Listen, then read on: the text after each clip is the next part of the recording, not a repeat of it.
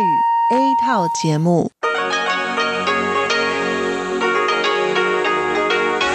ที่นี่สถานีวิทยุเรดิโอไต้หวันอินเตอร์เนชันแนล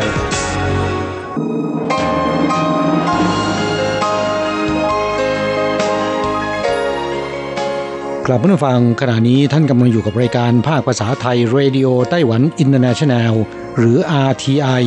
ออกกระจายเสียงจากกรุงไทเปไต้หวันสาธารณรัฐจีน เป็นประจำทุกวันนะครับ นอกจากรับฟังทางเครื่องรับวิทยุได้แล้ว ยังสามารถรับฟังรายการผ่านระบบออนไลน์ได้ที่ thai.rti.org.tw หรือที่ RTI Fanpage นะครับ ขอเชิญติดตามรับฟังรายการของเราได้ ตั้งแต่บัดนี้เป็นต้นไป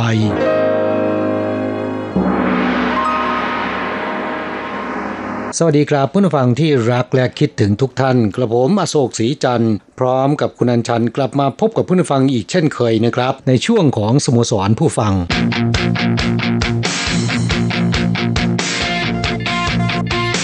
ข่าวเด่นประเด็นร้อน กลับช่วงนี้การไปรษณีย์ของไต้หวันมีการรณรงค์ให้ประชาชน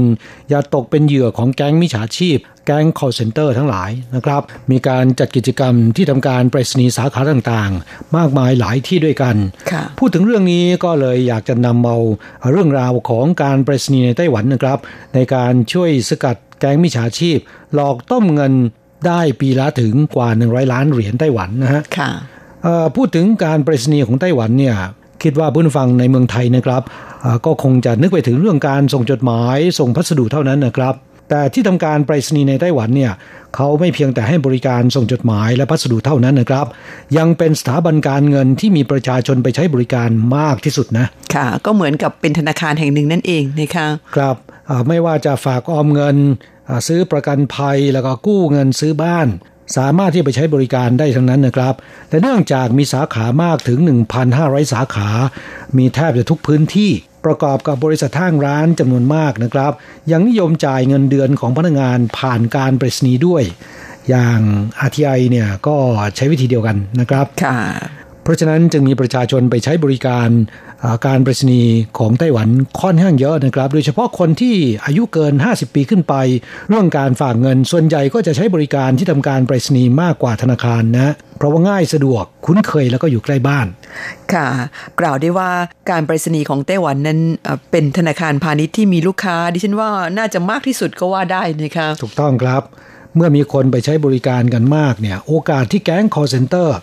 แก๊งมิจฉาชีพจะหลอกลวงต้มตุนเหยื่อ ผ่านการไปรษณีย์ก็มีมากขึ้น เพราะฉะนั้นทางการไปรษณีย์ของไต้หวันนะครับ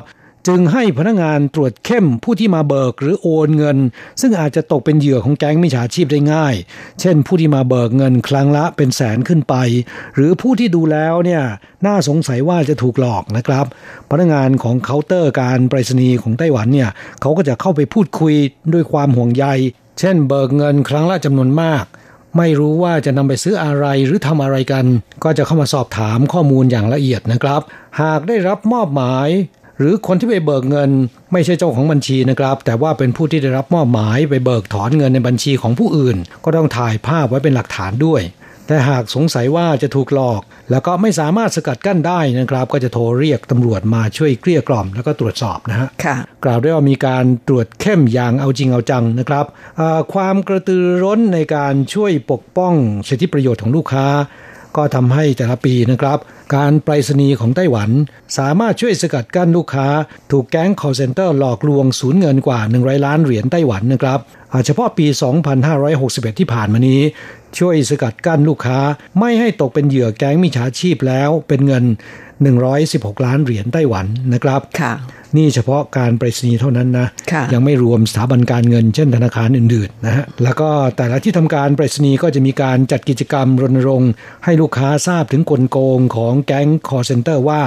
มีการพัฒนาในรูปแบบใดบ้าง และพนักงานการไปรษณีย์ที่มีผลงาน ช่วยให้ลูกค้าไม่ให้สูญเสียเงิน ก็จะได้รับประกาศเกียรติคุณจากสำนักงานตำรวจนะครับ นายเชี่ยชงมินพนักงานของที่ทำการไปรษณีย์ที่เมืองจายี่ซึ่งช่วยลูกค้าสองราย ไม่ต้องสูญเสียเงินให้กับแก๊ง call center แล้วก็ได้รับการประกาศเกียรติคุณไปเมื่อเดือนกุมภาพันธ์ที่ผ่านมานี้บอกว่า เขาช่วยลูกค้าไว้ได้สองราย รายแรกเนี่ยสองล้านเหรียญรายที่สองสามแสนเหรียญนะครับ แม้นจะไม่มากมายมหาศาล แต่สำหรับคนสูงอายุและครอบครัวทั่วไปแล้วเนี่ย หากสูญเสียเงินก้อนนี้ไป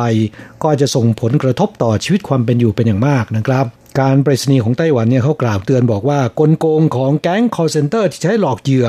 ส่วนใหญ่ก็จะแอบอ้างว่าเป็นตำรวจ เป็นอายการหรือเป็นเจ้าหน้าที่ของโรงพยาบาลพวกนี้เป็นต้น แล้วก็จะใช้วิธีโทรศัพท์มาหลอกว่า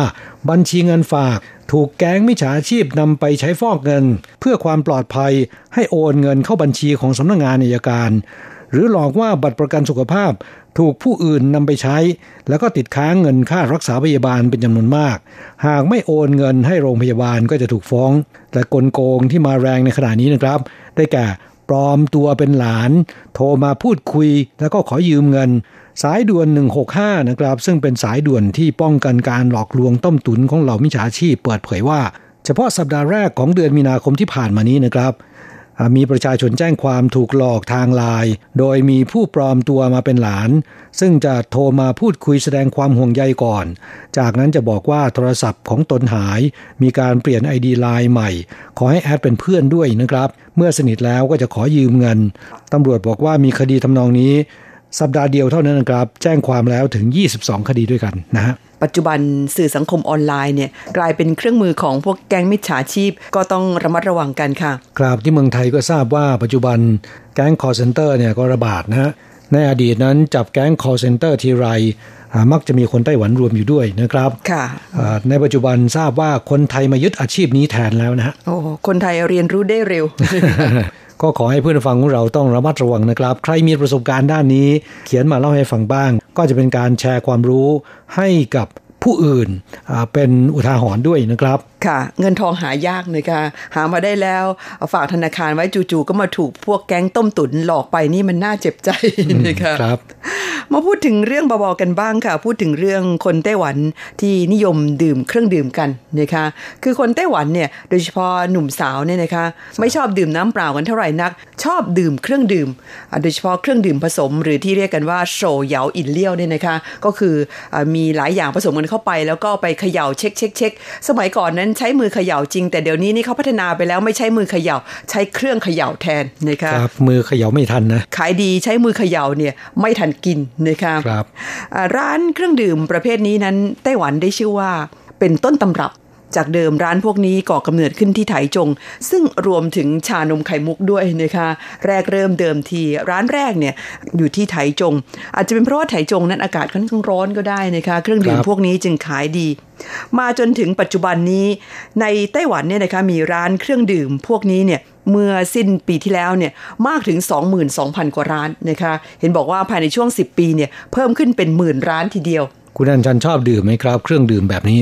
ได้บ้างเป็นบางครั้งนะคะแต่ว่าไม่ได้ดื่มกันเป็นประจำปกติแล้วจะเป็นเครื่องดื่มประเภทกาแฟซะมากกว่า คือในบรรดาร้านเครื่องดื่มพวกนี้เนี่ยเขารวมร้านกาแฟเข้าไปด้วยนะคะคโดยเขาบอกว่าทางภาคเหนือกับภาคใต้นั้น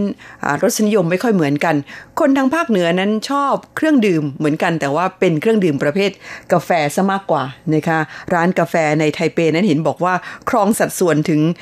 25%ของร้านกาแฟทั่วไต้หวัน โอ้แสดงว่าคนกินกาแฟมากระจุกตัวอยู่ที่ไทเปนะค่ะเห็นบอกว่าย่านที่มีร้านกาแฟกระจุกตัวหนาแน่นมากที่สุดก็คือเขตต้าอานนะคะในกรุงไทเป ซึ่งย่านนั้นเนี่ยมีบ้านหรูมีห้างสรรพสินค้าค่อนข้างเยอะนะคะครับที่ดินราคาแพงด้วยนะฮะเฉพาะย่านต้าอันย่านเดียวเนี่ยมีร้านกาแฟ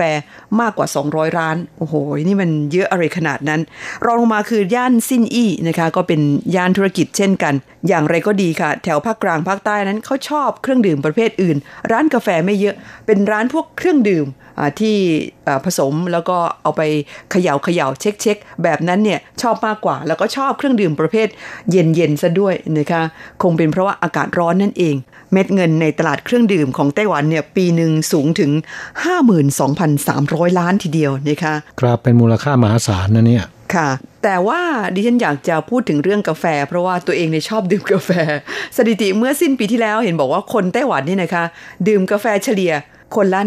122 แก้วต่อปี ของคุณจะได้ไหมเนี่ย 122 แก้วผมดื่มวันละแก้วนะฮะ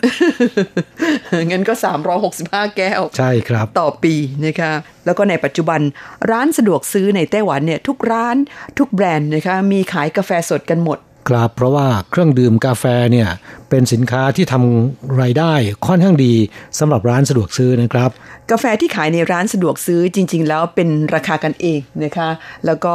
กาแฟที่เขานำมาชงขายนั้นก็เป็นแบบธรรมดาทั่ว ๆ ไป คือสนนราคาไม่ค่อยแพงนัก เนื่องจากว่าเขาขายกันแก้วละประมาณ 40-50ถึงเหรียญท่านเองนะคะ แต่เนื่องจากว่าเดี๋ยวนี้เนี่ยคนดื่มกาแฟนี่ดื่มกันจนชิน แล้วก็รสนิยมในการดื่มกาแฟเนี่ยก็จะยกระดับสูงขึ้นเรื่อยๆนะคะคือยอมจ่ายตังเพิ่มมากขึ้นเพื่อให้ได้ดื่มกาแฟที่ตัวเองชื่นชอบ เพราะฉะนั้นแม้แต่ร้านสะดวกซื้อพวกนี้เนี่ยก็ยังอัปเกรดกาแฟที่เอามาขายในร้านนะคะโดยเพิ่มเป็นเกรดพรีเมียมนะคะตอนนี้เนี่ยมี 2 ร้านคือ7 e เว่นกับ Family Mart นี่ อัปเกรดกาแฟของตนเอง ขายในราคากันเอง ซึ่งยังขายอยู่แต่ว่าเพิ่มมาอีกเป็นเกรดพรีเมียมนะคะราคาสูงสุดนี่แพงถึงแก้วละ 220 เหรียญทีเดียว โอ้ นี่พอๆกับ Starbucks นะ อืมดิฉันว่าแพงกว่า Starbucks นะคะ แล้วก็ได้มีการจัดร้านจัดมุมให้คอกาแฟได้นั่งจิบกัน อันนี้ไม่ได้หมายถึงทุกร้านนะคะ คือร้านที่มีพื้นที่กว้างๆเนี่ยเขาเริ่มที่จะมีจัดมุมให้ลูกค้าได้นั่งจิบกาแฟ แถมมีหนังสือให้อ่านด้วย เดี๋ยวนี้บริการร้านสะดวกซื้อในไต้หวันนั้นพัฒนาไปค่อนข้างจะก้าวไกลทีเดียวนะคะที่สำคัญก็คือบริการที่ร้านสะดวกซื้อเหล่านี้ มีให้สำหรับลูกค้าดิฉันว่าโอ้โหมันมากมายจนนับไม่ถ้วน เดี๋ยวนี้อย่ามาถามว่าร้านสะดวกซื้อบริการอะไรบ้าง ต้องถามว่ามีอะไรบ้างที่ร้านสะดวกซื้อไม่บริการแล้วก็ไม่ขายนะคะครับถึงกับมีสำนวนอยู่ประโยคหนึ่งนะครับที่มีการกล่าวกันว่า คนไต้หวันนั้นขาดรัฐบาลหนึ่งวันไม่เป็นไร แต่ขาด ร้านสะดวกซื้อหนึ่งวัน อยู่ไม่ได้นะ อันนี้เป็นเรื่องจริงนะคะเนื่องจากว่าร้านสะดวกซื้อในไต้หวันนั้น เปิดบริการตลอด 24 ชั่วโมง แล้วก็อยู่ใกล้บ้าน มีอะไรหาซื้อได้ที่ร้านสะดวกซื้อทั้งหมด โดยเฉพาะหนุ่มสาวที่เขาเรียกกันว่า เย่เมาจู แปลว่าอะไรคะ แมวกลางคืนนกเขาแมวนะค่ะคือพวกที่ชอบนอนดึกๆเนี่ยนะคะช่วงดึกๆเนี่ยมักจะย่องลงมาที่ร้านสะดวกซื้อหาอะไรมากินรอบดึกกันนะคะไม่ว่าจะเป็นพวกเครื่องดื่ม หรือว่าอาหารเนี่ยเขามีขายทั้งนั้น ซึ่งร้านสะดวกซื้อพวกนี้เนี่ยก็อำนวยความสะดวกให้กับคนกลุ่มนี้ ที่สำคัญก็คืออำนวยความสะดวกให้กับคนกลุ่มนี้ แต่ว่าตอนนี้เนี่ยบรรดาร้านสะดวกซื้อหลายแห่งทีเดียว เริ่มประสบปัญหานะคะคือช่วงกลางคืนเนี่ยหาพนักงานมาอยู่เวรกลางคืนไม่ค่อยได้ดังนั้นในช่วงปลายเดือนมีนาคมนี้เป็นต้นไป ร้านเซเว่นเนี่ยนะคะเขาออกมาประกาศว่า จะเริ่ม ปิดบริการช่วงกลางคืนของร้านสาขาบางแห่งนะคะ โดยเฉพาะร้านสาขาในสถานีรถไฟฟ้า หรือว่าในศูนย์การค้าหรือว่าย่านธุรกิจที่ย่านนั้นเนี่ยตอนกลางคืนก็ไม่มีคนแล้วที่หลังจากที่ร้านค้าในบริเวณใกล้ๆเนี่ยปิดบริการ ซึ่งส่วนมากแล้วไต้หวันนั้นถ้าเป็นศูนย์การค้าเนี่ยก็ปิดสี่ทุ่มนะคะหรือถ้าหากว่าเป็นสถานีรถไฟฟ้า หรือสถานีขนส่งทั่วไปเนี่ยส่วนมากปิดในช่วงเที่ยงคืนนะคะครับ จึงมีการยื่นขอต่อสำนักงงานใหญ่ ขอหยุดให้บริการในช่วงกลางดึกถึงรุ่งเช้านะคะแต่คุณทราบไหมคะว่าจริง ๆ แล้วในไต้หวันนั้นนอกจากร้านสะดวกซื้อที่เปิดบริการตลอด 24 ชั่วโมงนั้น ยังมีร้านอะไรอีกมากมายหลายร้าน ซึ่งบางทีคุณนึกไม่ถึงว่าเขาก็บริการ 24 ชั่วโมงเหมือนกันนะเท่าที่ผมรู้นอกจากร้านสะดวกซื้อแล้วนะครับ ก็คือร้านขายหนังสือนะค่ะ ซึ่งร้านนี้ค่อนข้างดังทีเดียวนะคะเป็นsignature ของร้านนะคะคือให้บริการตลอด 24 ชั่วโมง ครับ อย่าเห็นว่ากลางดึกไม่มีคนไปซื้อหนังสือนะฮะยิ่งดึกคนยิ่งเยอะ ค่ะ นอกจากร้านหนังสือแล้ว ยังมีร้านติ่มซำนอกจากนี้ยังมีร้านข้าวหน้าหมูแบบญี่ปุ่นแมคโดนัลล์ร้าน MOS Burger ร้านราเมน ร้านบะหมี่เนื้อวัว ร้านเนื้อย่างเกาหลี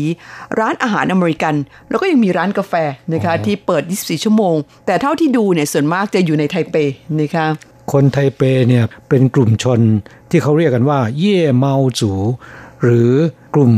นกเขาแมวนะฮะมากกว่าที่อื่นนะครับค่ะด้วยเหตุนี้เองจึงมีร้านพวกนี้มาคอยบริการคนกลุ่มนี้โดยเฉพาะนะคะครับก็ไม่ทราบเหมือนกันว่าที่เมืองไทยจะมีร้านที่ให้บริการตลอด 24 ชั่วโมง หรือไม่ ส่วนผู้นฟังในไต้หวันคิดว่าคงเคยไปใช้บริการร้านสะดวกซื้อ โดยเฉพาะร้าน7 e เ e ่ e อซึ่งเปิดบริการตลอด 24 ชั่วโมงมาแล้วนะครับ มีความคิดเห็นอย่างไร เขียนจดหมายเข้าสู่รายการแบ่งปันประสบการณ์ของตนได้นะครับ คลายความทุกข์ ปันความสุข ครับช่วงนี้มาตอบจดหมายของผู้ฟังจากประเทศไทยนะครับ ฉบับแรกวันนี้เป็นจดหมายของคุณสมศักดิ์คณิตปัญญาเจริญนะคะ มิตรเก่าในรายการจากที่อำเภอเมืองจังหวัดขอนแก่นค่ะ คุณสมศักดิ์ส่งจดหมายฉบับนี้เข้าสู่รายการมาพร้อมใบรายงานผลการฟังนะคะสองแผ่นด้วยกันก็ 14 วัน ขอบคุณเป็นอย่างยิ่งที่ช่วยรายการของเรารับฟังรายการแล้วก็ส่งผลการฟังเข้ามานะคะคุณสมศักดิ์แจ้งว่าได้รับนิตยสารไต้หวันพาโนรามา ภาคภาษาไทย ฉบับเดือนธันวาคม ซึ่งเป็นฉบับที่ผมขอเพิ่มเติมได้รับเรียบร้อยแล้วขอบคุณเป็นอย่างมาก และแจ้งมาว่าสำหรับฉบับใหม่ของเดือนกุมภาพันธ์ก็ได้รับเรียบร้อยแล้วเช่นกันนะคะขอบคุณทางสถานีเป็นอย่างมากเลย นิตยสารฉบับนี้มีสาระสำคัญหลายเรื่องที่ประทับใจ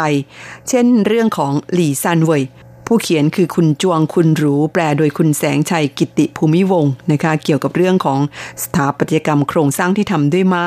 นอกจากนี้ก็ยังมีเรื่องของร้านอาหารแบบญี่ปุ่น โดยเริ่มดำเนินการก่อสร้างมาตั้งแต่สมัยญี่ปุ่น ปกครองไต้หวัน แปลโดยคุณกฤษณัยสายประพาสนะคะเป็นการฟื้นคืนชีพให้กับร้านอาหารเก่า แล้วก็มีอีกหลาย ๆ เรื่องที่น่าสนใจนะคะ บอกว่าอยากจะขอนิตยสารฉบับนี้ เพิ่มอีกหนึ่งเล่มจะได้ไหมครับถ้าทางคุณลุงสมศักดิ์นั้นชอบนิตยสารไต้หวันพาโนรามาไม่น้อยนะคะครับ ถ้ามีฉบับภาษาจีนจะส่งตามไปด้วยนะค่ะ จดหมายของเพื่อนฟังท่านต่อไปนะครับ จากคุณอิทธิกรตั้งจิโรธนานะครับ ซึ่งคุณอิทธิกรหมู่นี้เนี่ยก็ได้เขียนอีเมล แล้วก็ส่งไปรายงานผลการรับฟังเข้าสู่รายการ ค่อนข้างจะถี่ก็ต้องขอขอบพระคุณเป็นอย่างยิ่งนะครับ บอกว่าผลการรับฟังที่ศรีสะเกดในช่วงนี้เนี่ยปานกลางนะครับ บางวันก็รับฟังได้ดี บางวันเนี่ยผลการรับฟังไม่ค่อยดีจับใจความไม่ค่อยได้ ก็ต้องขอขอบคุณนะครับ และคุณอิทธิกรใช้วิธีถ่ายใบรายงานผลการรับฟัง ส่งมาทางอีเมลก่อนนะครับ ตัวจริงเนี่ยส่งตามมาทีหลังนะฮะก็ต้องขอขอบพระคุณเป็นอย่างยิ่งนะครับ ที่ช่วยรายการของเราติดตามผลการรับฟังแล้วก็รายงานให้เราทราบนะครับ ซึ่งในมือของผมเนี่ยก็มีรายงานผลการรับฟังของคุณอิทธิกร หลายฉบับด้วยกัน ก็ต้องขอขอบพระคุณเป็นอย่างยิ่งนะครับฉบับต่อไปเป็นของคุณสาธิตทิศยากรนะคะก็เป็นอีเมลเช่นกันค่ะ เขียนเข้าสู่รายการมาตั้งแต่ช่วงใกล้ถึงเทศกาลโคมไฟนะคะบอกว่าเพิ่งได้ข่าวว่าที่ปากน้ำมีการจัดเทศกาลโคมไฟด้วยนะคะซึ่งมีรายละเอียดตามนี้ คิดว่าแถวนั้นคงมีชุมชนไต้หวันกระมังเอเรื่องนี้ดิฉันก็ไม่ทราบเหมือนกันนะคะแต่เท่าที่ทราบเนี่ยที่สมุทรปราการนั้นมีชาวจีนอาศัยอยู่ไม่น้อยนะคะครับในประเทศไทยมีชาวไทยเชื้อสายจีนค่อนข้างเยอะนะครับ แต่ประเพณีและขนบธรรมเนียมแบบดั้งเดิม อย่างที่จะจัดเทศกาลโคมไฟอย่างที่ปากน้ำสมุทรปราการเนี่ยคงมีไม่ค่อยมากแล้วนะฮะ ค่ะ ค่ะ เท่าที่เห็นเนี่ยมักจะเป็นจัดเทศกาลตรุษจีนซะมากกว่านะคะแถวแถวนครสวรรค์แถวปากน้ำโพเนี่ยเนื่องจากว่ามีเพื่อนอาศัยอยู่ที่นั่นนะคะเพราะฉะนั้นในช่วงตรุษจีนเนี่ยเขาจะจัดเทศกาลฉลองตรุษจีนกันค่อนข้างยิ่งใหญ่ทีเดียวนะคะ เห็นว่าเป็นเทศกาลตรุษจีน นอกประเทศจีนที่ยิ่งใหญ่ที่สุดในโลกเห็นว่างั้นนะคะดูจากภาพคลิปวิดีโอที่เขาทำออกมาแล้ว โอ้โหเชิดมังกร เชิดสิงโตกันค่อนข้างยิ่งใหญ่ทีเดียวนะคะ คงเป็นเพราะว่ามีคนไทยเชื้อสายจีนอาศัยอยู่อย่างหนาแน่นนะคะแล้วก็รวมตัวกันได้ดีเป็นกลุ่มเป็นก้อน ครับก็เป็นเรื่องที่น่าชื่นชมนะค่ะ จดหมายของผู้ฟังท่านต่อไป เขียนมาจากในไต้หวันนะครับ คุณอาอูหรือว่าคุณสีมงคล หนุ่มดอยแดนมังกร เขียนจดหมายมาจากบ้านพักตาอากาศ ที่เขตกุยซานนครเทาหยวน หรือเรือนจันหรือเรือนจำกลางไทเปนะครับ คุณอาวู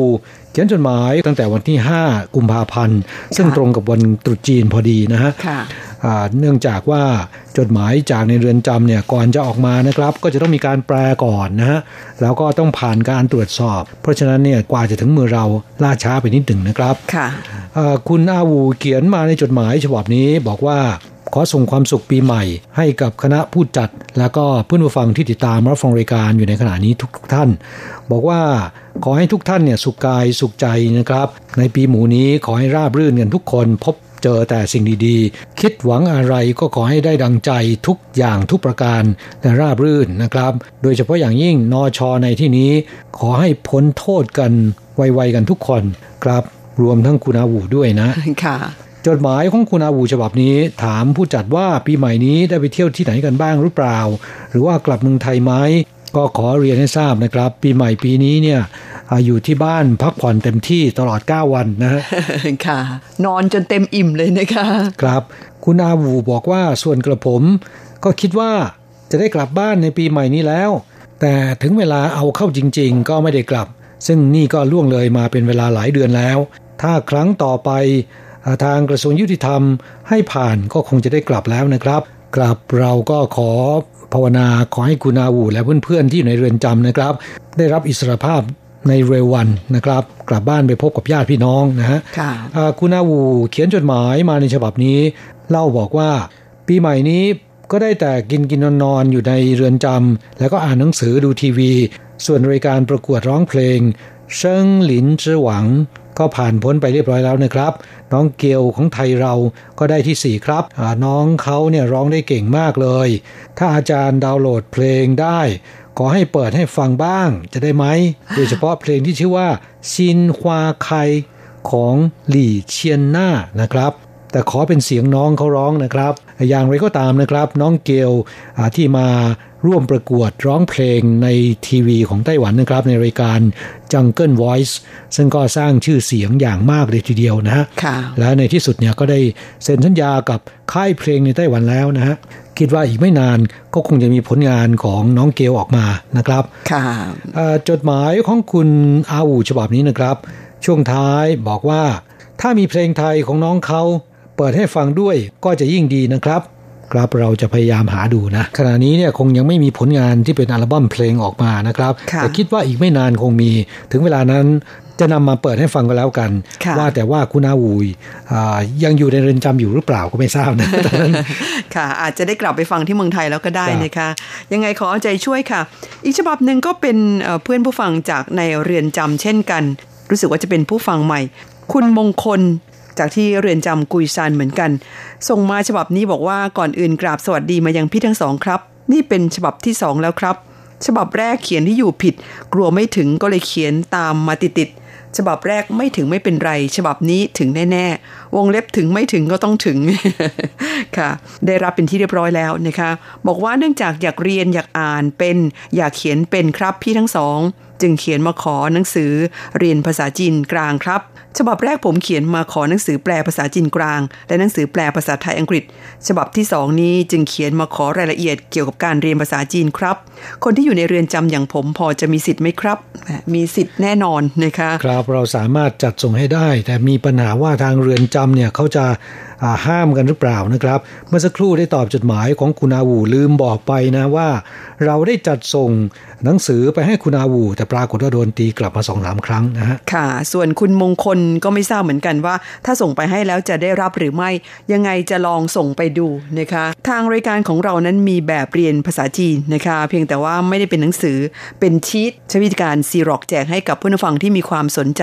อยากจะเรียนรู้ภาษาจีนนะคะจดหมายฉบับนี้คุณมงคลบอกว่าถ้าพี่ทั้งสองมีเอกสารอื่น ๆ ที่น่าเรียนน่ารู้ ก็ช่วยโปรดส่งไปให้ผมอ่านด้วยครับ จะขอบคุณเป็นอย่างสูง ฉบับนี้ขอรบกวนแค่นี้ก่อนนะครับ สุดท้ายขอพี่ทั้งสองดูแลสุขภาพให้ดีและอยู่เป็นคู่ผู้ใช้แรงงานไทยในไต้หวันต่อไป รักและเคารพอย่างสูงค่ะ ครับก็เช่นกัน เราทั้งสองขอเป็นกำลังใจให้กับเพื่อนผู้ฟังที่อยู่ในเรือนจำไทเป ที่กุยซานเถาหยวน ทุกๆคนนะครับ ขอให้มีกำลังใจในการต่อสู้กับชะตาชีวิต และผ่านพ้นปัญหาและอุปสรรคต่างๆ ในเร็ววันนะครับ ครับจดหมายของผู้นฟังฉบับต่อไปนะครับ เขียนจากในไต้หวันคุณเมสันเอี่ยมศรีนะครับ จากโรงไฟฟ้าหลินเข่าที่นครนิวไทเป คุณเมสันเขียนจดหมายเข้าสู่รายการเป็นอีเมลนะครับ เมื่อวันที่ 26 กุมภาพันธ์ที่ผ่านมานี้ ขึ้นต้นจดหมาย ก็บอกว่าถือโอกาสนี้กล่าวคำว่า新年快乐 ครับคุณเมสันมาอยู่ไต้หวันนาน ติดภาษาจีนกลางไปแล้วนะครับถ้าอยู่ที่เมืองไทยต้องบอกว่าซินเจียยู่อี่ซินนี้ฮวดไช้นะครับ แต่คุณเมสันบอกว่า新年快乐 ซึ่งก็เป็นคำที่ได้ยินกันทั่วไปในไต้หวันและที่จีนแผ่นดินใหญ่นะครับจดหมายของคุณเมสันฉบับนี้บอกว่าตรุษจีนปีนี้ใช้งานของผมเนี่ยหยุดยาว ยาวมากครับทั้ง 9 วันเลย แล้วก็ด้วยเศรษฐกิจไม่ดีประกอบกับโรงไฟฟ้าที่ก่อสร้างเนี่ยก็มาถึงจุดสุดท้ายปลายงานแล้วนะครับ และเป็นช่วงเก็บงานซ่อมแซม เลยไม่ค่อยมีงาน OA ไม่มีทำครับ นี่คงจะเป็นสับแสลงคำใหม่ ที่แรงงานไทยพูดกันแทนคำว่าโอทีนะเราบอกว่าถึงช่วงขาลงของงานครับ ต้องใช้จ่ายกันอย่างประหยัดนิดนึง เลยงานนี้ไม่มีข้อมูลการเดินทางของผมมาเล่าให้ฟังครับ แต่วันเสาร์ที่สองวันแรกของการหยุดยาว ผมได้พาเพื่อนๆ คนงานไปเที่ยวไทเป และวันอาทิตย์ก็ไปที่วัดปฏิบัติธรรม นอกนั้นอยู่แคมป์อยู่ช็อปนะครับ พักผ่อนแล้วก็เน้นออกกำลังกายครับ แล้วก็เล่าบอกว่าฟังจากในรายการอาจารย์โศกได้เล่าว่าได้ไปดูคอนเสิร์ตของนักร้องขั้นเทพของไต้หวัน เฟยยี่ชิง คุณเมสันบอกว่าที่ผมว่าเป็นนักร้องระดับเทพ เพราะเขามีผลงานมากมายอยู่ในวงการยาวนานอย่างที่คุณอัญชันบอกว่าฉางชิงสู้ ไม่ทราบว่าผมใช้คำนี้ถูกต้องไหม ถูกต้องร้อยเปอร์เซ็นครับคำว่าฉางชิงสู้ ก็แปลว่าต้นไม้ที่เขียวชะอุ่มตลอดทั้งปี แล้วก็เป็นเวลานานนับร้อยร้อยปีนะครับ ซึ่งก็มีความหมายว่าเป็นนักร้องที่ โด่งดังมาเป็นเวลานานแล้วนะครับ จนถึงปัจจุบันก็ยังดังอยู่นะค่ะมักจะนำมาเปรียบเทียบกับบรรดาดารานักร้องทั้งหลายแหล่นะคะ ที่ดังเป็นอมตะนิรันดร์การอะไรทำนองนั้นนะคะครับนี่แสดงว่าคุณเมสันเนี่ยทราบเรื่องราวของฟยู่ชิงเป็นอย่างดีนะค่ะนี่ฟังต่อไปนะครับ บอกว่าเขามีชื่อเสียงในกลุ่มชนชาติจีนทั้งหมดก็ว่าได้ ด้วยน้ำเสียงที่หวานเป็นเอกลักษณ์ และเป็นน้องชายของพิธีกรชื่อดังจางเฟยนะรู้ดีสงสัยฟังรายการคุณธีระบ่อยนะคะบันเทิง .com ครับจางเฟยในปัจจุบันเนี่ยก็ออกห่างจากวงการบันเทิงไปแล้วนะครับ เรียกว่าเกือบจะเกษียณไปแล้วนะคะครับครอบครัวนี้มีพี่น้องสามคนด้วยกัน จริง ๆ แล้วแท้จางนะครับ แต่ตั้งชื่อใหม่ว่าเฟยวี่ชิง ซึ่งเป็นน้องคนสุดท้องนะครับ แล้วก็พี่ชายชื่อว่าจางเฟย และมีพี่สาวคนโตชื่อว่าเฟยเจินหลิงนะครับ แล้วก็เป็นบุคคลที่มีชื่อเสียงในวงการบันเทิง ทั้งในไต้หวันและภูมิภาคต่างๆ ที่มีชาวจีนอาศัยอยู่นะครับ ค่ะ เพียงแต่ว่าตอนนี้พี่สาวเนี่ยไปบวชเป็นชีแล้วนะคะครับ ไม่ทราบว่าคุณเมสันที่รู้เรื่องเกี่ยวกับจางเฟย เพราะดูจากในทีวี หรือว่าฟังจากในรายการของคุณธีระนะครับ แล้วรู้ไหมคะว่าเฟยชิงนั้น ตอนนี้ก็ยังเป็นโสด เป็นคนโสดที่ร่ำรวยมากนะครับ ในจดหมายของคุณเมสันฉบับนี้ บอกว่าจบจากเทศกาลตรุษจีนก็ตามมาติดติดด้วยการส่งท้ายปีใหม่จีน ด้วยเทศกาลโคมไฟหรือว่าเหวียนเชียวนะครับบอกว่าปีนี้ตรงกับวันที่ 19 กุมภาพันธ์ ซึ่งในหลายเมืองหลายสถานที่ก็มีการจัดงานเทศกาลโคมไฟขึ้น โดยเมืองที่จัดเทศกาลโคมไฟหลักที่ผินตง ตามข่าวบอกว่าการจัดงานเทศกาลโคมไฟ ส่วนใหญ่แล้วเนี่ยในแต่ละเมืองที่เคยจัดมาโคมไฟหลักก็จะเป็นรูปสัญลักษณ์ นักกษัตริย์ปีนั้นๆ แต่ที่ผิงตงแทนที่จะเป็นหมูกลับเป็นถูหน้าขนาดใหญ่ ซึ่งก็แสดงถึงเอกลักษณ์ของเมืองผิงตง โดยเฉพาะที่ตรงกัง ซึ่งส่วนใหญ่ประกอบอาชีพประมงนะครับ แล้วก็มีประเพณีจับถูหน้า มาประมูลขายโดยเฉพาะทูน่าตัวแรกของปีนะฮะราคาจะแพงมากทีเดียวนะครับ เพราะฉะนั้นที่ผิงตงปีนี้โคมไฟหลักจึงเป็นรูปทูน่านะครับ แล้วก็นอกจากปลาทูน่าแล้วเนี่ยยังมีโคมไฟหลักแห่งที่สองก็คือ เทพธิดาแห่งทะเลนะฮะที่เราเคยเล่าไปแล้วนะครับในรายการสโมสรผู้ฟังว่า ฝีมือการเชื่อมออกซ์ของคนงานไทยที่ชื่อว่าดอนช่างเชื่อมนะครับ ไม่ทราบว่าเพื่อนฟังไปเที่ยวงานเทศกาลโคมไฟที่ผิงตง ไปชมเทพธิดาแห่งทะเลมาแล้วหรือยังนะครับ และจดหมายฉบับนี้คุณเมสันบอกว่านอกจากเทศกาลต่างๆ แล้วเนี่ยก็จะต่อด้วยวันรำลึกสันติภาพ 28 กุมภาพันธ์อีก 4 วันด้วยกัน พอขึ้นเดือน 4 นะครับ มีวันหยุดยาวอีก 4 วัน คือวันที่ 4 เดือนเมษายนเป็นวันเด็ก วันที่ 5 เมษายนเป็นวันเชงเม้งต่อด้วยวันเสาร์วันอาทิตย์ เพราะฉะนั้นปีนี้จึงมีวันหยุดยาวค่อนข้างเยอะนะเพราะฉะนั้นคนที่ชอบท่องเที่ยวในช่วงวันหยุดเนี่ยมีวันหยุดยาวแบบนี้ก็ให้เตรียมแผนการไว้แต่เนิ่นๆนะคะอยากจะไปเที่ยวไหน ครับไปเที่ยวมาแล้วก็เขียนจดหมายมาเล่าให้ก็เขียนจดหมายมาแบ่งปันเล่าให้เราฟังบ้างนะครับคุณฟังครับเวลาในรายการวันนี้หมดลงซะแล้วค่ะ เราทั้งสองต้องอำลาจากผู้ฟังไปชั่วคราว เราจะกลับมาพบกันใหม่ที่เก่าเวลาเดิมในสัปดาห์หน้านะครับสำหรับวันนี้ สวัสดีครับ สวัสดีค่ะ无无限的爱向全世界传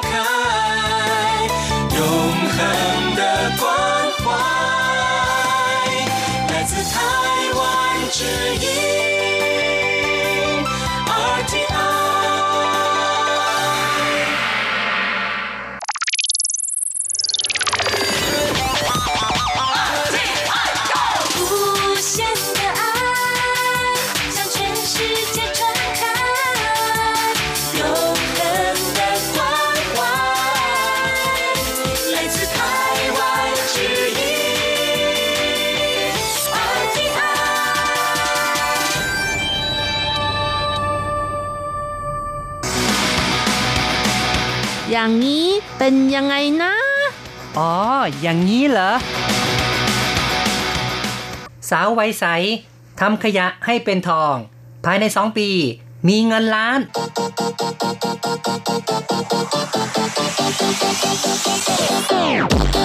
อย่างนี้คุณจะว่ายังไง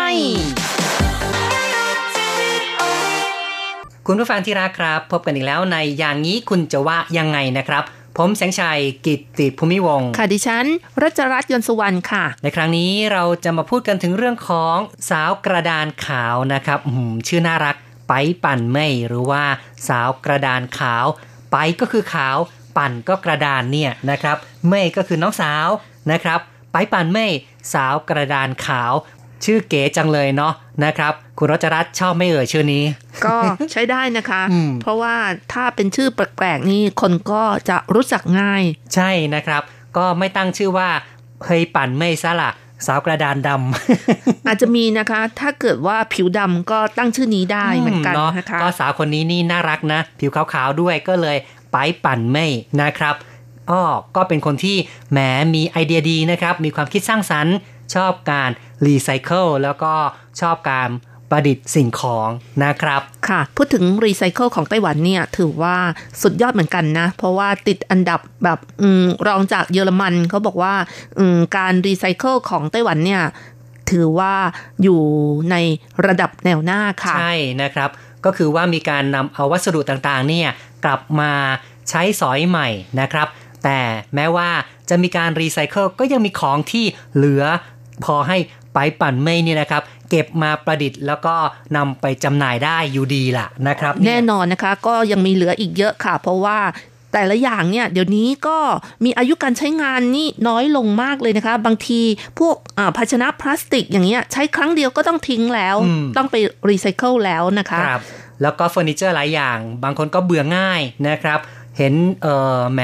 ซื้อมาแป๊บเดียวเบื่อซะแล้ว ก็ไปอยู่ที่กองขยะเป็นต้นนะครับ หรือบางคนนี่อุปกรณ์ไฟฟ้า อุปกรณ์อิเล็กทรอนิกส์อะไรเสียนิดหน่อยก็ไม่ซ่อมละนะครับ ก็ทิ้งเลยนะครับ เพราะฉะนั้นก็มีบริษัทต่างๆ เกิดขึ้นมากมายที่ทำด้านของการรีไซเคิลค่ะ ใช่ครับ ซึ่งก็นับว่าเป็นการพยายามที่จะ อนุรักษ์สิ่งแวดล้อมกันนะครับ แล้วก็อย่างที่บอกไว้ว่าในไต้หวันนี่เรื่องของการรีไซเคิลนั้นเป็นที่ยอมรับจากทั่วโลกจริง ๆ เลยนะครับ ในทุกทุกวันนี้นะครับ ก็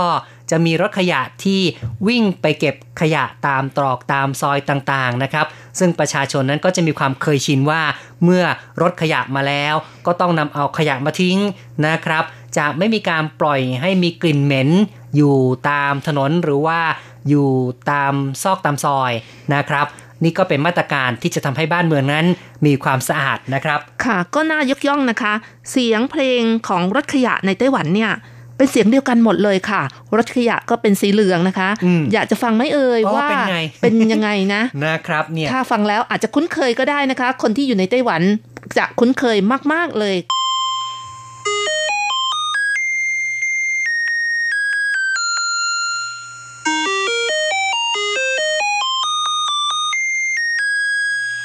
ครับแหม่เพราะดีเนาะค่ะนะครับ ถ้าเสียงนี้ได้ยินเมื่อไหร่ก็รู้แหละว่า รถขยะมาแล้วนะครับ สามารถนำขยะไปทิ้งกันได้ ในปัจจุบันนะคะ โดยเฉพาะในกรุงไทเป หรือนครนิวไทเปนะคะ ก็มีการแยกขยะรีไซเคิลอย่างละเอียดเลยค่ะ เวลารถขยะมาก็จะมีรถขยะทั้งหมด 3 คันด้วยกันค่ะ คันแรกก็เป็นรถขยะ แล้วคันที่ 2 ก็เป็นรถพวกเก็บรีไซเคิลทั้งหลาย ไม่ว่าจะเป็นกล่องกระดาษ หรือว่า พวกพลาสติกทั้งหลายนะคะ แล้วก็อีกคันหนึ่งก็เป็นรถที่เก็บขยะเปียกมาจากครัวเรือนทั้งหลายนะคะ เอาไปเลี้ยงหมูหรือไม่ก็เอาไปทำปุ๋ยนั่นเองค่ะ ใช่ครับ เพราะฉะนั้นเขาก็จะแบ่งเป็น 3 ประเภทใหญ่เลยนะครับ คือขยะที่ต้องไปเผาทำลาย อีกประเภทหนึ่งก็คือเป็นวัสดุที่สามารถนำไปผลิตใหม่ได้นะครับ ส่วนอีกประเภทหนึ่งก็คือว่า เป็นประเภทของกากเหลือจากครัวนะครับอาหารแล้วก็เศษอาหารทั้งหลายนะครับ กับเศษซากที่สามารถนำไปหมักเป็นปุ๋ยหมักได้ นี่ก็จะมี 3 ประเภทด้วยกันนะครับ ค่ะ แต่ว่าถ้าเป็นขยะชิ้นใหญ่ ๆ นะคะ พวกเตียงตู้เฟอร์นิเจอร์ต่างๆนะคะ ในเมืองอย่างกรุงไทเป หรือว่านครนิวไทเป ก็จะต้องมีการแจ้งไปที่กรมสิ่งแวดล้อม ให้มาเก็บที่ไหนก็มีการนัดแนะอีกทีหนึ่งนะคะ ว่าไปวางขยะชิ้นใหญ่ที่ไหนค่ะ คือหมายถึงว่าประชาชนเนี่ยก็สามารถทิ้งขยะชิ้นใหญ่ได้ค่ะนะครับ โดยการนัดกับหน่วยงานเก็บขยะในเขตเทศบาลต่างๆ สามารถมารับไปได้เลยนะครับ ไม่ต้องจ่ายตังค์เพิ่มด้วย แต่ถ้าว่าเป็นบริษัทห้างร้านนะครับที่จะทิ้งขยะชิ้นใหญ่เนี่ยเขาไม่มารับนะครับ คุณต้องจ่ายตังค์เรียกคนที่มาขนขยะเนี่ยขนไปทิ้งเองนะครับ คือมีการแบ่งถ้าเป็นของขยะประชาชนในบ้านเรือนนั้น ทางการก็มีการบริการให้ แต่ถ้าว่าเป็นขยะอุตสาหกรรมค่ะขยะของห้างร้านธุรกิจอย่างนี้ เขาก็ไม่บริการนะครับ จะต้องมีผู้คนมาขนเอง แล้วก็ต้องจ่ายค่าใช้จ่ายในการขนขยะ ชิ้นใหญ่ของบริษัทห้างร้าน หรือว่าของโรงงานอุตสาหกรรมนะครับ คุณผู้ฟังครับเราก็เล่าให้ฟังนะครับ เกี่ยวกับเรื่องของสภาพการรีไซเคิลในไต้หวันนะครับ ก็จะเห็นได้ว่าทางการนั้นให้ความสนใจนะครับ ในเรื่องของการอนุรักษ์สิ่งแวดล้อม จึงได้มีการจัดตั้งระบบต่างๆขึ้นมาเป็นอย่างดี แต่ว่าก็ยังมีประชาชนนะครับ อย่างเช่น ไปปั่นเมื่อยนี้ ยังคงที่จะพยายามรีไซเคิลอยู่เหมือนกันนะครับนำเอาสิ่งที่ผู้คนไม่ได้ใช้แล้ว มาประดิษฐ์ให้กลายเป็นสิ่งของที่มีประโยชน์ เป็นอย่างไรมาฟังกันครับ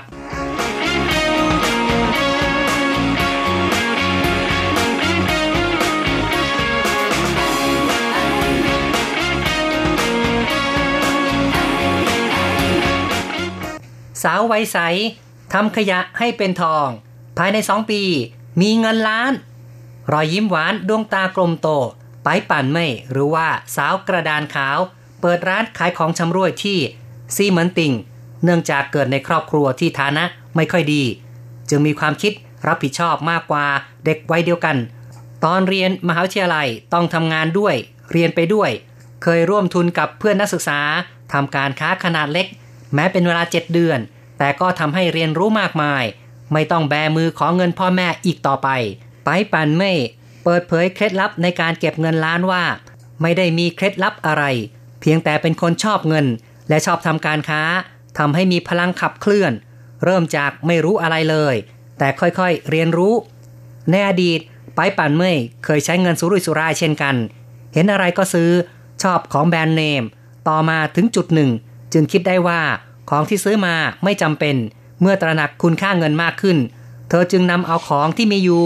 ประกาศขายทางอินเทอร์เน็ต เมื่อไม่มีของจะขาย เธอคิดว่าจะต้องหาของอื่นๆ มาขายเพิ่ม จึงเริ่มเก็บของจากกองขยะนำมาประดิษฐ์ปรับปรุง เธอบอกว่าสิ่งของหลายอย่างปรับปรุงเล็กน้อยก็ขายออกไปได้ อย่างเช่น เมาส์หรือคีย์บอร์ดของคอมพิวเตอร์ แบบไร้สาย ส่วนใหญ่เมื่อตัวส่งสัญญาณหายไป จึงถูกนำมาทิ้ง ถ้าติดต่อไปที่บริษัทผู้ผลิต จะขอซื้ออุปกรณ์อะไหล่ได้ทำการเช็ดถูเสร็จก็ขายออกไปได้ อันละ 200 เหรียญไต้หวัน เก็บเล็กผสมน้อยเงินจึงมากขึ้น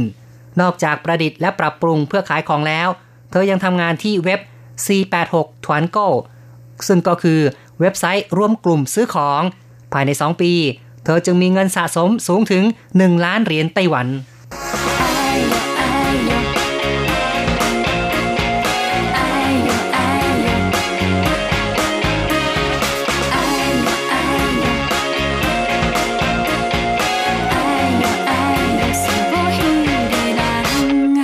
คงต้องบอกว่าน่ายกย่องน่าชื่นชมนะครับสำหรับสาวกระดานขาวหรือว่าไปปั่นไม่ผู้นี้ะนะครับ เธอก็ได้ตั้งร้านอยู่ที่ซีเหมือนติงซะด้วยแน่โอ้ซีเหมินติงก็เป็นเขตท่องเที่ยวทางใช่ภาคเหนือนะคะครับเหมือนกับสยามสแควร์บ้านเรานะคะอืมที่วัยรุ่นชอบไปเดินชอบไปช้อปปิ้ง แม้แต่นักท่องเที่ยวก็ชอบไปช้อปปิ้งกันที่นั่นค่ะ เกิดใครได้ไปย่านนั้นก็ลองสอดส่องดูอาจจะเจอสาวไปปั่นเมฆผู้นี้ด้วยเนาะนะครับ ใช่ค่ะ เธอมีไอเดียที่ดีนะคะ ยืดอายุการใช้งานของสิ่งของไปได้อีกนานด้วยค่ะครับ ต่อไปนะคะเราก็มาฟังความคิดเห็นจากคุณผู้ฟังกันบ้างค่ะ เริ่มกันที่ Facebook นะคะ เราก็มีคำถามไปว่าใครมีฝีมือทำงานประดิษฐ์ ขายของทางอินเทอร์เน็ตก็ดีนะคะ น่าจะยึดเป็นแบบอย่างบ้าง คุณม่งไทเฉียวก็เขียนมาบอกว่า คนไต้หวันที่นี่บางครอบครัวของตกรุ่นก็มักจะเลิกใช้หรือว่าใช้ของที่มีประสิทธิภาพดีกว่า อย่างเช่นเหลาสู่ ก็คือเมาส์คอมพิวเตอร์นั่นเอง โอ้โห คิดว่าหนูนะแหมพูดภาษาจีนเลยนะเนี่ยโอ้โหค่ะแล้วสู่หรือว่าเมาส์เนี่ยนะครับอืมก็บางคนนะคะก็ไม่ชอบแล้วนะคะ ก็ไปซื้อของใหม่มาอะไรอย่างนี้นะคะ ยิ่งก็ใกล้ตรุษจีนก็จะทิ้งของแบบเล็กๆ น้อยๆนี้มากขึ้นค่ะ คือโละของเก่าซื้อของใหม่นั่นเองนั่นค่ะน่ะคุณยุรีนะคะก็มีความคิดเห็นกับป้ายปั่นเม่ว่าเป็นคนที่เก่งค่ะ คุณแอนก็บอกว่าสุดยอดเหมือนกันนะคะ คุณช้างน้อยค่ะบอกว่าขายได้เก็บอย่างเดียวมันก็ได้อยู่หรอก เขาไม่มีค่าใช้จ่ายอย่างอื่นหรือไงอืมค่าเช่าที่ ค่าเช่าบ้านอะไรอย่างนี้ ให้รู้แต่รายรับโอ้แหมเหมือนกับเหมือนกับว่าเราพยายามที่จะโฆษณาชวนเชื่อ อ๋อ ชวนเชื่อว่านะครับเขาว่าเก่งนะเขาเก็บเงินเก่งได้เยอะแยะใช่นะคะเก็บเงินเป็นล้าน แหมแล้วไม่มีค่าใช้จ่ายบ้างเหรอ อ๋อ แน่นอนนะครับค่ะอันี้ก็เป็นเรื่องที่น่าคิดน่าวิเคราะห์เหมือนกันนะครับ อ๋อสำหรับคำถามนี้นะคะ คุณชัดสิรินะคะ ก็ตอบมาว่า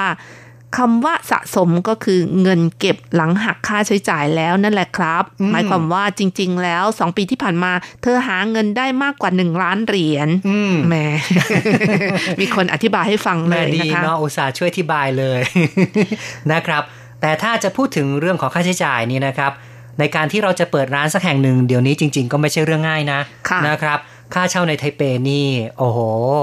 นะครับ ก็ ตามย่านธุรกิจอย่างซีเมนติงเนี่ยเชื่อว่าก็ทำเลแพงนะคะทำเลดีๆ นี่เป็นแสนเอาเป็นล้านนะครับก็ค่ะเป็นไปได้นะครับ แต่ว่าในตอกในซอยเนี่ย ถ้าเป็นแบบเออในย่านที่เข้าไปลึกหน่อยนั้น เงินหมื่นก็คงจะพอมีอยู่บ้างนะครับแม้เดี๋ยวนี้นะคะไปซีเหมันติงเนี่ยร้านพวกหนีบตุ๊กตาทั้งหลายเนี่ยเกิดขึ้นเยอะนะคะอืมเนื่องจากว่าขายไม่ดี เช่าไม่ออกก็เช่าให้กับเอ่อ พวกตู้หนีบตุ๊กตาทั้งหลายค่ะ ใช่ครับ หรือบางทีเนี่ยนะครับก็คือบรรดาเจ้าของร้านนั่นเองแหละ คือเมื่อเช่าไม่ออกเนี่ยก็เอาเงี้ยเจ้าของร้านเองเนี่ยแหละนะครับ ก็เปิดร้านหนีบตู้ตุ๊กตาซะเลยนะครับ เพราะว่าร้านเหล่านี้ไม่ต้องมีพนักงงานมากนะครับ คืออาจจะมีคนคอยมาดูแลบ้าง ครั้งคราว แต่ว่าไม่จำเป็นต้องเฝ้าอยู่ตลอดเวลานะครับค่ะก็เลยเป็นที่นิยมว่าทำไมจึงมีร้านหนีบตุ๊กตาผุดขึ้นมากมาย แถมยังเดี๋ยวนี้ก็ไม่ได้หนีบเฉพาะตุ๊กตา ยังมีของล่ออื่นๆนะครับ เป็นอุปกรณ์อิเล็กทรอนิกส์บ้างนะครับ เป็นกล้องถ่ายรูปเอ่ยนะครับ หรือแม้แต่จะเป็นมือถือที่โอ้โหเรียกว่า คนเห็นแล้วก็สะดุดตาอยากได้นะครับ ก็เลยมาลองเสี่ยงโชคกันดูเนี่ยก็พยายามหาลูกไม้ต่างๆเนี่ยนะครับ มาดึงดูดให้ผู้คนเข้าไปหนีบคีบในตู้เหล่านี้มากขึ้นนะครับ เป็นแนวโน้มแหละที่เกิดขึ้นในไต้หวันนะครับ แล้วก็เป็นสิ่งที่เราพยายามอธิบายว่า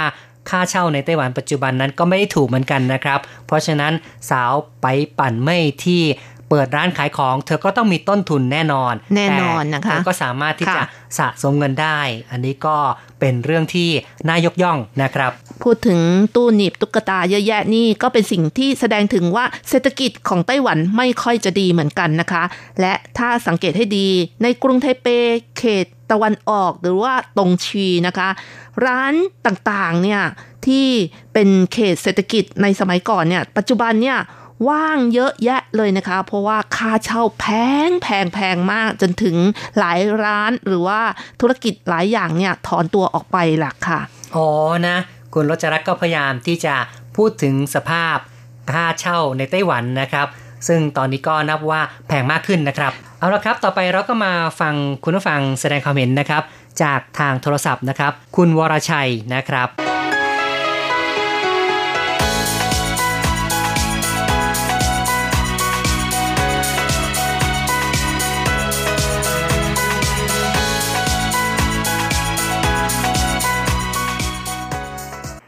ก็ก็ดีก็ดีนะครับ เป็นการเก็บของเก่ามารีไซเคิลอืมทำรีไซเคิลเนาะนะครับอืมคุณวรชัยที่เห็นว่าคนไต้หวันนี่ฟุ่มเฟือยไหมทิ้งของแบบอื้อหือบางทีดีๆ นี่ก็ไปอยู่ที่กองขยะเนี่ยนะครับ รู้สึกไม่เอ่ยคครัรับบผมรู้สึกว่าฟุ่มเฟือยอยู่ครับ เพราะว่าบางอย่างบางอย่างสำหรับตัวผมนะเอ่ออย่างเช่นเสื้อผ้าอย่างเงี้ยผมไม่ค่อยได้ซื้อนะมีแต่คนเอามาให้แล้วแม่งก็ก็แจกอะไรประมาณนี้อ๋อเหรอเอาของคนอื่นมาให้อย่างเงี้ยก็ จากเพื่อนเพื่อนๆรอบข้างชาวไต้หวันเนี่ยนะครับ ครับบางทีผมเห็น เอ๊ะบางบางตัวมันยังสลากก็ยังไม่แก่ทำไมเขาเขาไม่ใส่กันอย่างงี้อะไรอย่างเงี้ยนะอ๋อ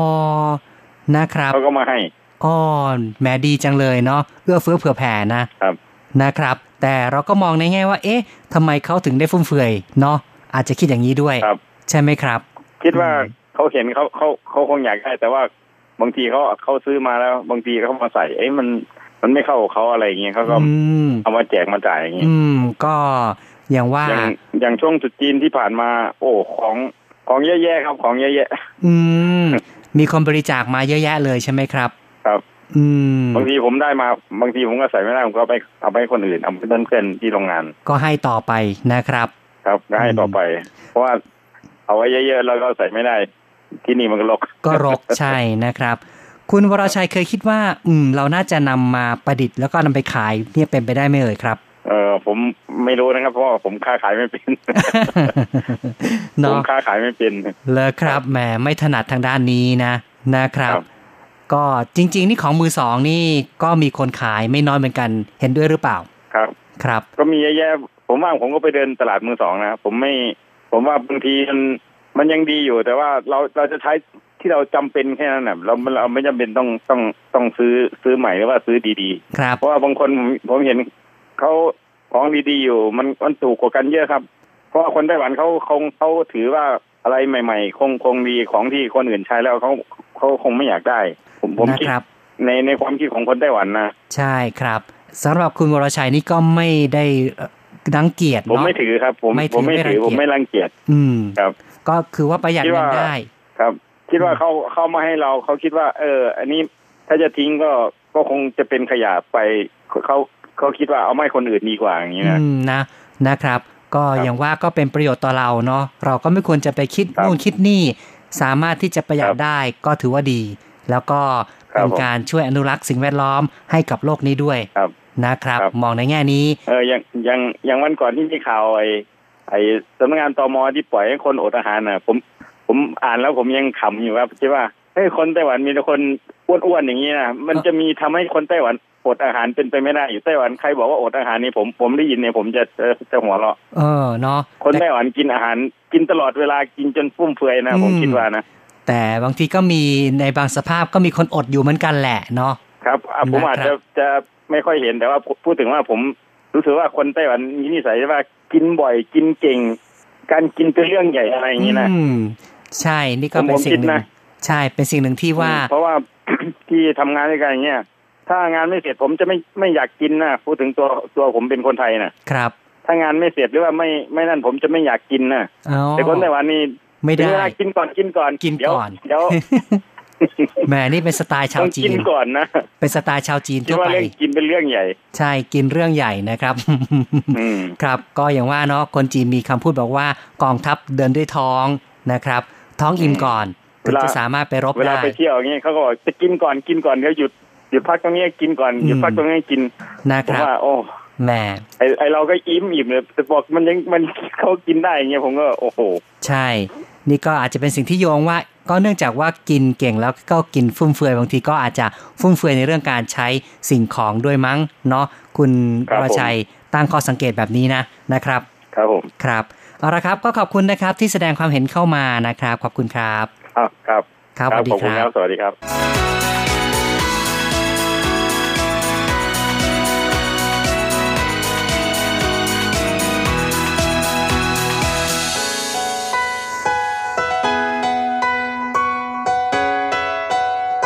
ค่ะก็ถือว่าเป็นความโชคดีของคุณวรชัยนะคะ ที่อยู่ในแวดวงของคนที่ใจดีทั้งหลายเลยค่ะเนาะ มีผู้ที่เอื้อเฟื้อเผื่อแผ่อยู่เรื่อยๆเลยนะครับเนี่ยค่ะ ต่อไปเราก็มาฟังความคิดเห็นจากทางอีเมลกันบ้างนะคะ เริ่มกันที่อาจารย์โกเมน พัทรสิทธิกุลชัยนะคะ เขียนมาบอกว่า ผมว่าผู้หญิงคนนี้มีแรงบันดาลใจให้กับคนอื่นๆ หลายคนแน่นอน ในเรื่องของการสร้างรายได้จากกองขยะ ผมว่าหลายสิ่งหลายอย่างที่เรากำลังจะทิ้ง หรือว่าของที่ผู้อื่นทิ้ง หากเรารู้จักนำมาประยุกต์ใช้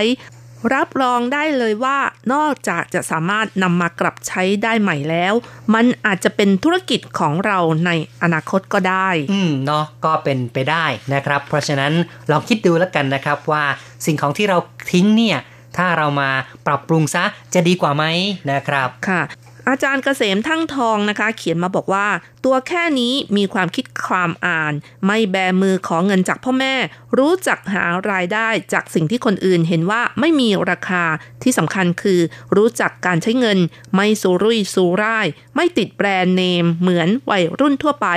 คนเราถ้าหากชอบสิ่งใดก็จะสะสมสิ่งนั้นชอบ อย่างเช่นว่าชอบสะสมเงิน ก็จะดีใจทุกครั้งที่เห็นตัวเลขในบัญชี ฝากเงินเพิ่มขึ้นเรื่อยๆ แต่ถ้าชอบเป็นหนี้ ก็จะดีใจที่เจ้าหนี้มาทวงแล้วไม่มีเงินจ่าย และเลื่อนนัดไปเรื่อยแหมน่าจะเป็นความทุกข์มากกว่านะๆแต่คนสมัยนี้ไม่ค่อยจะทุกข์เท่าไหร่เลยนะคะ หมดหนี้เออติดหนี้เครดิตบัตรเสียก็ไม่เห็นทุกข์ร้อนอะไรเลยนะนั่นคะนะสิบ้าครับ บางคนนี่ก็เรียกว่าเหมือนกับว่าชาชิน แล้วก็เลยทำเป็นอาจินน่ะนะครับ ค่ะ อาจารย์ก็ยังบอกอีกว่า และดีใจที่สามารถก่อหนี้จากเจ้าหนี้รายอื่นได้อีกโอ้แถมยังบอกว่า ไม่มีไม่หนีไม่จ่าย อืมถ้ามีเมื่อไหร่จะจ่ายให้ไม่เบี้ยวหรอกนะครับเป็นค่านิยมที่ไม่ถูกต้องเลยนะครับเนี่ยค่ะ อาจารย์บอกว่าตัวเองก็เคยถูกพ่อแม่สอนเอาไว้ว่า เงินจะอยู่กับคนที่รักเงิน ถ้าไม่รักเงิน มีเท่าไหร่ก็ใช้หมด ไม่มีเหลือ จนเดี๋ยวนี้ผมมีเงินเหลือตั้งหลายใบ แต่ไม่อยากใช้ เพราะเป็นเงินที่ตกรุ่นไปซะแล้วและหายากด้วยโอ้สะสมเนาะค่ะนะครับก็ถือว่า เป็นมรดกตกทอดให้รุ่นต่อไปละนะครับ ค่ะ อนาคตอาจจะเป็นมูลค่าสูงก็ได้นะคะใช่นะครับแต่ว่ารัชรัตน์ไม่เคยเก็บของเหล่านี้เลยนะคะ ชอบของแบงค์ใหม่ ๆ ค่ะอืมคือใช้แบบใหม่ ๆ นี่ มันรู้สึกว่าสบายใจดีค่ะอืมนะครับ ก็แล้วแต่คนละนะครับค่ะคุณเมสันเอี่ยมศรีนะคะ เขียนมาบอกว่าคนยุคใหม่ หัวคิดหัวการค้าไม่ธรรมดาเลย ประกอบกับยุคนี้อินเทอร์เน็ตมีช่องทางมากมายให้เข้าถึงค้าขายไม่มีหน้าร้านก็ทำได้ สังเกตดูสิครับว่าณปัจจุบันนี้จะมีนักธุรกิจที่อายุน้อยๆ เพิ่มขึ้นมากขึ้น แนวคิดของสาววัยใส คนนี้ก็ดีมาก เก็บเล็กผสมน้อยจนมีเงินเป็นล้าน นักธุรกิจหรือมหาเศรษฐีระดับโลกมากมาย ที่เกิดจากครอบครัวยากจน เพราะคนพวกนี้เขาคิดแบบคนรวยไง พวกเขาจึงประสบความสำเร็จครับ ครับก็เป็นแง่คิดที่ดีนะครับถ้าหากว่าเราจับวิธีคิดที่ถูกต้องก็จะทำให้เราเป็นเศรษฐีได้นะครับ ค่ะ บางคนก็เข็ดในเรื่องของความจนนะคะ พอมีเงินก็จะต้องเก็บแล้วก็สะสมไปเรื่อย ๆ แล้วพยายามที่จะทำให้รวยขึ้นค่ะ ครับ คุณชัยนรงค์นะคะ เขียนมาบอกว่าสำหรับการเริ่มต้นของวัยรุ่น รายได้จากซากเศษขยะ เก็บสะสมได้ปีละประมาณ 5 0 0แสนเหรียญไต้หวัน จัดว่าไม่น้อยเลย เธอคงเข้าใจ concept ของ reduce reuse แล้วก็ recycle ดีเลยทีเดียว อืม ก็เป็นคนที่มีความคิดมีไอเดียในการสร้างสารรค์สิ่งประดิษฐ์ต่างๆนะครับ จึงจะสามารถทำได้ แล้วก็อีกประการหนึ่งที่เธอบอกไว้ก็คือว่า เธอไม่ได้ทำรีไซเคิลอย่างเดียว เธอก็ ยังทำอาชีพที่เรียกว่า ในไต้หวันเรียกกันว่าถวนโก้นะครับอ๋อก็คือการขายของโดยการใครเรียกว่า ขายล็อตใหญ่ล็อตนะครับใหญ่ก็คือมีการเชิญชวนคนมาซื้อประมาณอย่างนี้ใช่ไหมใช่คะเป็นการเชิญชวนเพื่อที่จะได้เอ่อส่วนลดของราคานะครับ แล้วก็อาชีพนี้เนี่ยส่วนใหญ่แล้วก็ต้องอาศัยคนที่มีใจรักนะครับ เพราะว่าต้องคอยเชียร์คืออาจจะต้องมีเอ่อ แวดวงหรือมีกลุ่ม social network ของตนเองนะครับ ที่จะสามารถระดมคนหลาย ๆ คนมาร่วมกันซื้อของนะครับ เพื่อได้ส่วนลดร่วมกัน และขณะเดียวกันเนี่ยคนที่ทำหน้าที่ในการรวมคนนั้นก็จะได้ค่าเปอร์เซ็นต์ได้คอมมิชชั่นนะครับจากการขาย ก็เลยมีอาชีพของออคนที่จะพยายามเป็นตัวกลางเหล่านี้เนี่ยไม่น้อยเลยนะครับ และมีคนที่พยายามเออ ผลักสินค้าคือเป็นการโปรโมทสินค้าเนี่ยก็จะใช้กลุ่มคนเหล่านี้ในการขายของเป็นช่องทางที่ได้รับความนิยมมากขึ้นเหมือนกันนะครับค่ะส่วนใหญ่แล้วก็จะเป็นประเภทแม่บ้านล่ะนะครับ รวมกันซื้อผ้าอ้อมให้เด็กเป็นต้นโอ้นะครับ เรื่องของการซื้อผ้าอ้อมแบบถนโก้นะคะ ก็มีข่าวเหมือนกันนะคะ ที่ไม่ดีใช่ก็คือบางทีก็เจอคนโกงเหมือนกัน แน่นอนนะคะนะครับก็คือล็อตแรกอาจจะราคาถูกมากเลยนะคะ แล้วก็เอ่อเชิญชวนให้คนอื่นมาซื้อเพิ่มขึ้นเพิ่มขึ้นมีการจ่ายเงินจนได้ก้อนใหญ่แล้วก็เชิดหนีเลยนะคะนะครับอันนี้ก็ต้องระวังด้วยใช่ค่ะนะครับเพราะฉะนั้นเนี่ยอาชีพที่เกิดขึ้นทางอินเทอร์เน็ตนั้นมากมายจริง ๆ เลยนะครับ เริ่มเห็นว่าหลายสิ่งหลายอย่างเนี่ย เป็นการทำกันบนอินเทอร์เน็ต แล้วก็ทำนองเดียวกันนะครับ หลายสิ่งหลายอย่างก็เป็นการหลอกลวงกันทางอินเทอร์เน็ตด้วยนะครับ คงต้องระมัดระวังกันละต้องพยายาม รับฟังข่าวสารกันบ้างนะครับ อย่าได้ปิดหูปิดตานะครับ ไม่งั้นเนี่ยเราก็จะไม่รู้เท่าทันคนอื่นนะครับ เอาละครับเราก็ได้พูดคุยเล่าฟังกันพอสมควรในเรื่องของสาว ไปปั่นไม่หรือว่าสาวกระดานขาวนะครับ ซึ่งเธอก็มีความมุมานะพยายามนะครับ เพียงแค่ช่วง 2 ปีนั้นสามารถที่จะสะสมเก็บเงินได้เป็นล้านทีเดียวล่ะนะครับค่ะเป็นตัวอย่างที่น่าชื่นชมสำหรับคนรุ่นใหม่นั่นเองนะคะ เอาละค่ะ เวลาของรายการก็ถึงช่วงท้ายแล้วนะคะ เรามาเพลินเพลงเพราะๆกันดีกว่านะคะ ในเพลงที่ชื่อว่า มั่นมั่นสี่ฮวานนี จากการขับร้องของโม่เหวินเว่ยนะคะครับมั่นมั่นสี่ฮวานนีก็คือชอบคุณช้าช้านะครับ ก็คือว่าชักจะชอบคุณนะครับ ชอบแบบค่อยเป็นค่อยไปๆโอ้โหนะครับค่ะก็ดูความดีกันไปนะคะ หลังจากที่ฟังเพลงกันแล้วเราสองคนพร้อมทั้งผู้จัดทำรายการก็ต้องขออำลาไปชั่วคราวก่อน อย่าลืมกลับมาพบกันใหม่ในครั้งต่อไป สวัสดีค่ะ สวัสดีครับ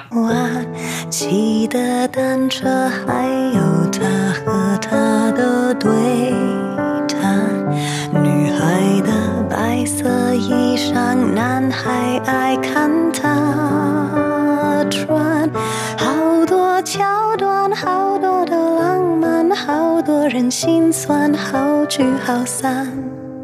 好多天都看。不完。刚才吻了你一下，你也喜欢对吗？不然怎么一直牵我的手不放？你说你好想带我回去你的家